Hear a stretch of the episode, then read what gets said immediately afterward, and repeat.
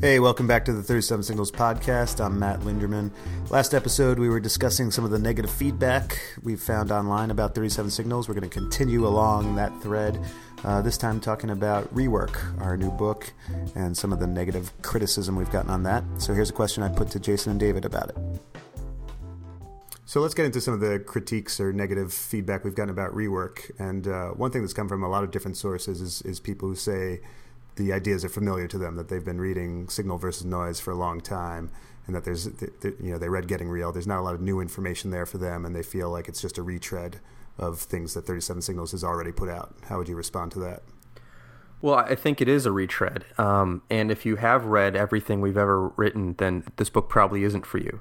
Um, although i think it's it's well written but it's probably not for you. And that's fine because you are in the 0.0000, You can add maybe 10 zeros, so that percentage of people who actually know who we are, who've actually read our blog, um, who've actually read anything that we've ever written. So um, there are definitely some people who will be completely familiar with everything we've done. It's sort of like a greatest hits album. If you're a really big fan of a band, you might not buy their greatest hits because you already got all their other stuff. Um, that's fine. I get it. Um, but there's so many other people who are just being introduced to this material for the first time, and that's a great place to start. Is to actually buy like the greatest hits album to kind of get a good feel for everything that this band or this this in our case this business stands for. So. Um, I think if you think it's it's it's all been said before, you're right. It has been all all been said before, but now it's said in one place, and which is a lot more accessible for the average person and for 99% of the population than going back over our weblog and trying to to find every every little tiny article we've ever written um, and kind of piece that together to save you know 12 bucks. Also i think the alternative is horrible. Should we sit down in a dark room and come up with all these wonderful ideas without sharing them without testing them without trying them out and seeing what the response is? That would be a shitty book. And to be honest that's how a lot of business books are written. Uh, some guy or group of people go back in a dark room and just come up with shit instead of trying it out first and testing the material and, and seeing how it works. Uh, I like to like the comparison to to comedy people. You can come up with tons of jokes that sound really good in your head until you get out there, until you try out your material. You don't know what's good and what's bad.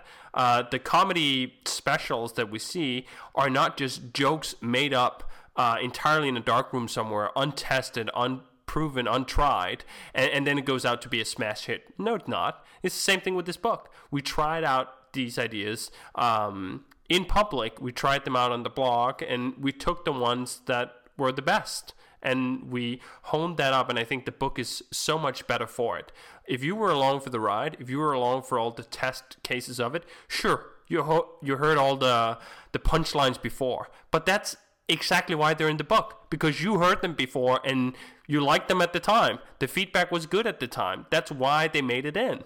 The shit that nobody cared about or we didn't care about anymore that bombed out is not going to make it in.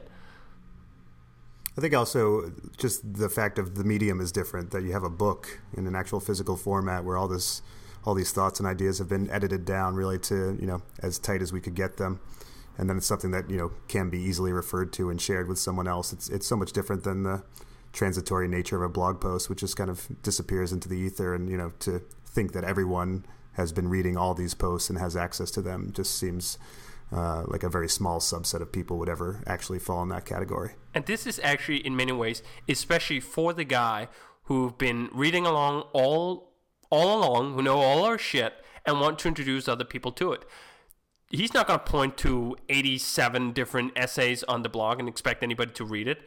Here, he can present somebody else who he wants to convince that this is the way we should go, or we should try to change our business and to be more like the ideas that, that we put forth in, in one package. You can hand him one book that somebody can read in two to three hours that actually has the most persuasive versions of all our arguments packaged up neatly to to sell them to a boss or a coworker or somebody you want to start a business with or or anybody else you want to persuade into believing these uh, ideas. No, and just one other thing I think that's related to one of the essays in the book, which is about how it's okay if, if your customers outgrow your product. You know, the most important thing is to be accessible to new people. I think that's true with your marketing message too. Sometimes, you know, you can try to constantly be advancing and, and, and keeping up and giving something new to your existing customers, but like sometimes you just got to keep your message constant, and that's the best way to reach new people. Well, the the point about that is that it's kind of what David said is that this is our message we don't have a second message for another book. We don't. We couldn't write another book right now. If you asked us to write another book right now, we couldn't. We don't have anything else to say. Everything we have to say is in this book, uh, and and I think that's the way we should we should keep it. Um, because yeah, we shouldn't go off and just make up new ideas or theories that may or may not work. This stuff is all tested, and so um, you know, it, it, like you know, like we just basically said that if you're familiar with it all, then you're familiar with it all. But uh, most people have never heard of it. And by the way, we're getting letters from people saying, you know, it's the interesting thing is is we're getting two types of letters. Some letters are from people, uh, and these are emails, I should say. Um, people who think these ideas are, are great and they've never heard of anything like this. They kind of can't believe that you can run a business this way, which is always great to hear that. And then we're getting this other batch of, of, feedback, which has been really exciting from people who have been running their business this way. But for the longest time, they've thought that they were wrong. Everyone's been telling them that that's not how you should do it, that that wouldn't work, that that doesn't make sense, that you're stupid, you're leaving a lot of money on the table and the whole thing. Um, so these people are writing us and saying it's great to hear from a, from another company who's been able to make this work. I've been making it work for 12 years, 13 years, and everyone's been telling me I've been wrong. So it's really great to find sort of these kindred spirits out there um, who already sort of know this stuff, but they really love reading about another company following the same path. It is interesting how people who have been running a successful business for a long period of time feel like they're doing something wrong just because of the, the culture out there in, in the business media. Yeah, good point. Um, I, I, one other, I think, related uh, person out there, like uh, which comes to mind, is Mark Hurst. I think with uh, his yep. talk about the customer experience, and it's something that he's been railing on, you know, since the same time, you know, before we started 37 Signals, and he's been just railing on that message for you know over 10, 15, maybe 20 years now and it's something where is it getting a little bit old hat if you've been following along for all that time yeah like when i get you know emails from him i'm probably not as excited as i as i was you know 10 years ago when it was a, a newer idea to me but every day there's a new person out there who's just learning about this concept of a customer experience and why it's important and what they can do about it. And i think he's trying to reach out to those people all the time as opposed to just hang on to an audience of experts. Yeah the thing to always keep in mind is that every year there's a new batch of freshmen. Every single year new freshmen, and uh, um, you know that's that's just the truth. And that market, that industry of, of well, not market or industry, that that movement of new people is always going to be around, and that's why if your if your message is simple and accessible, you're always going to have an audience for it, and it might be a new audience every year. And it's just it's a great way, I think, to approach things.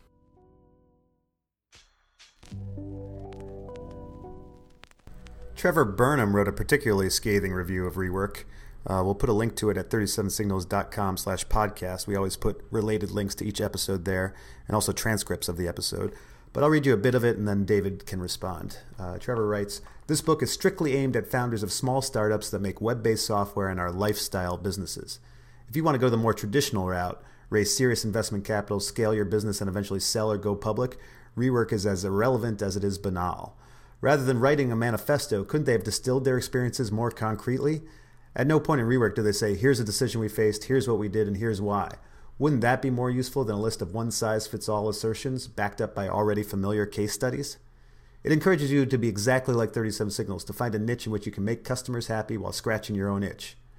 But not every business can or should be run like a software boutique, and even fewer can be profitable by selling byproducts like this book, as one section advises. Here's David's response.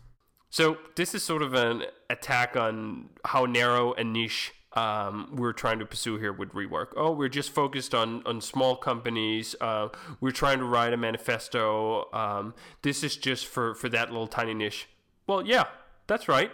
We're writing this mo- mo- mainly for small startups or small companies or small teams. Uh, what's wrong with that? The bulk of companies in the world are small companies. Uh, there are 500 Fortune 500 companies, and then there's uh, a handful more that are at that scale. The vast majority of companies out there are small. Those are the people who need the most advice. Those are the people who, who need some encouragement to uh, to prosper. So I don't see that being wrong at all. What I do find annoying though is the sort of condescending nature of how he puts it. Like, oh, well, this wouldn't work for people who would go the more traditional route. Uh, raise s- serious investment capital. Oh my God. I mean, anytime anybody throws serious in there as sort of a qualifier for anything, you know that they're talking bullshit. Because, I mean, to even get started in that. So if you don't take investment capital, uh, you're not serious. Oh, give me a break. Uh, most small companies who are actually trying to make it work and who constitute the vast majority of the economic engine of the world are a very serious business indeed. So don't give me that shit.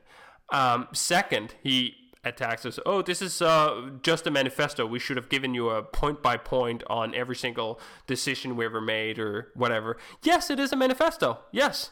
Uh, there's plenty of other business books out there who can teach you the concrete mechanics of design or of programming or of managing the books or any of these other things. We are absolutely writing a manifesto, something to stand for, something to have a sort of philosophical backbone in your company saying, we're not going to do this shit. We are going to take a philosophical stand saying, planning is guessing.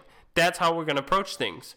Now, once you have sort of these uh, mantras or banner slogans or whatever you want to call it, tons of concrete decisions can be derived from that. Um, if you have a general perception that planning is guessing, you're probably not going to waste a whole lot of effing time on that. You're going to get on with, with more interesting things rather than just going into the mechanics of, oh, well, we say you should plan for the next two weeks. So here's exactly how you should plan for the next two weeks. No, that's, there's A, plenty of other sources to find that, and B, what we just want is to to open your mind, put you on this path that there is a another road than the one that uh, leads to serious investment capital. So all of these sort of attack points or pushbacks, I take as yes, that is what we're doing. We are focusing at small companies. Yes, we are writing a manifesto. Yes. Why is that wrong? Why does this book have to be like every other book out there? Um, there's plenty of other material to find this. We don't need to rehash that over and over again. And the last point I'll take is, is, is his last paragraph. It says, This book encourages you to be exactly like 37 Signals, to find a niche in which you can make customers happy while scratching your own itch. That's exactly what we're encouraging people to do. To find a niche that they know really well and they can make customers happy and they can make themselves happy too. I mean, that to me is, is the holy grail. That's what you should be shooting for. So, and I, and I all the almost all the brands that I like, I feel like they are those kind of brands. Um, the people who make the products use the products. The people who make the products believe in the products. The customers love the products. I mean, that is what you should do, and that is what we're encouraging people to do. So I, I'll take that charge and and uh, and accept it happily. Um, so that's that's kind of. I mean, I think that that whoever wrote this, I forget his name, um, Trevor. Uh, he he seems like he thinks the only sort of companies worth starting are going to be the massive, huge, big ass companies that are going to um, have the have the big, uh, huge numbers in front of their names and, and, and the whole thing. And and um, you know we've already sort of been over this before, but um, like David just said, I, I, think most of the of the the world is based of, based on small companies, and uh, they're the ones who really drive things, and they're the ones who seem to be doing the most interesting things, really, with few exceptions. A lot of the really interesting stuff in the world comes from the small guys. Um, that's where a lot of the innovation happens. That's where a lot of the really cool stuff happens. And then the big guys who can't come up with the stuff end up having to either acquire them or, or take the ideas and run with them and that sort of thing. So I think the small companies are definitely where it's at. And there's no shame at all in building a small company. I think also uh, when he's talking about why isn't the book filled with here's a decision we faced and what we did and why, I think it's important to, you know, we were thinking about our target market, you know, because Getting Real was a book that did well and, and, really I don't know if saturation is the word, but we reached a lot of people who who make web apps, who are software developers or designers or people in that world, and we were making a conscious decision to try to reach beyond that with rework to to get to people who never would read Getting Real because it was too technological or a little bit geared too much towards software development. So we made a conscious decision to not get into that realm with rework because we want to reach a different kind of audience, people who weren't going to be intimidated or who might be intimidated if it was filled with you know sort of tech anecdotes or decisions about how we did a certain thing in Basecamp that sort of thing. So it was actually like a conscious decision that we made. And this is actually one of the really nice things that, that our editor helped us with, uh, Rick Horgan over at Crown. Um, he helped us helped remind us that you know this we shouldn't be heavy on the technology, shouldn't be heavy on the software stuff. That this is not a book about that and that most of our internal examples are about that so we really shouldn't be you know leaning heavily on those because it would it would it would hide the core or the useful message from people who could really benefit from it and um, that's why we wrote this book is so we don't have to hide those messages and, and couch them in technological terms and, and anecdotes that are related just to our own industry. And that'll wrap it up for this edition of the 37 Signals podcast. Thank you again for listening. As always, 37signals.com slash podcast has related links for each episode, and we've also started posting transcripts of each episode there. Thanks for listening. Bye.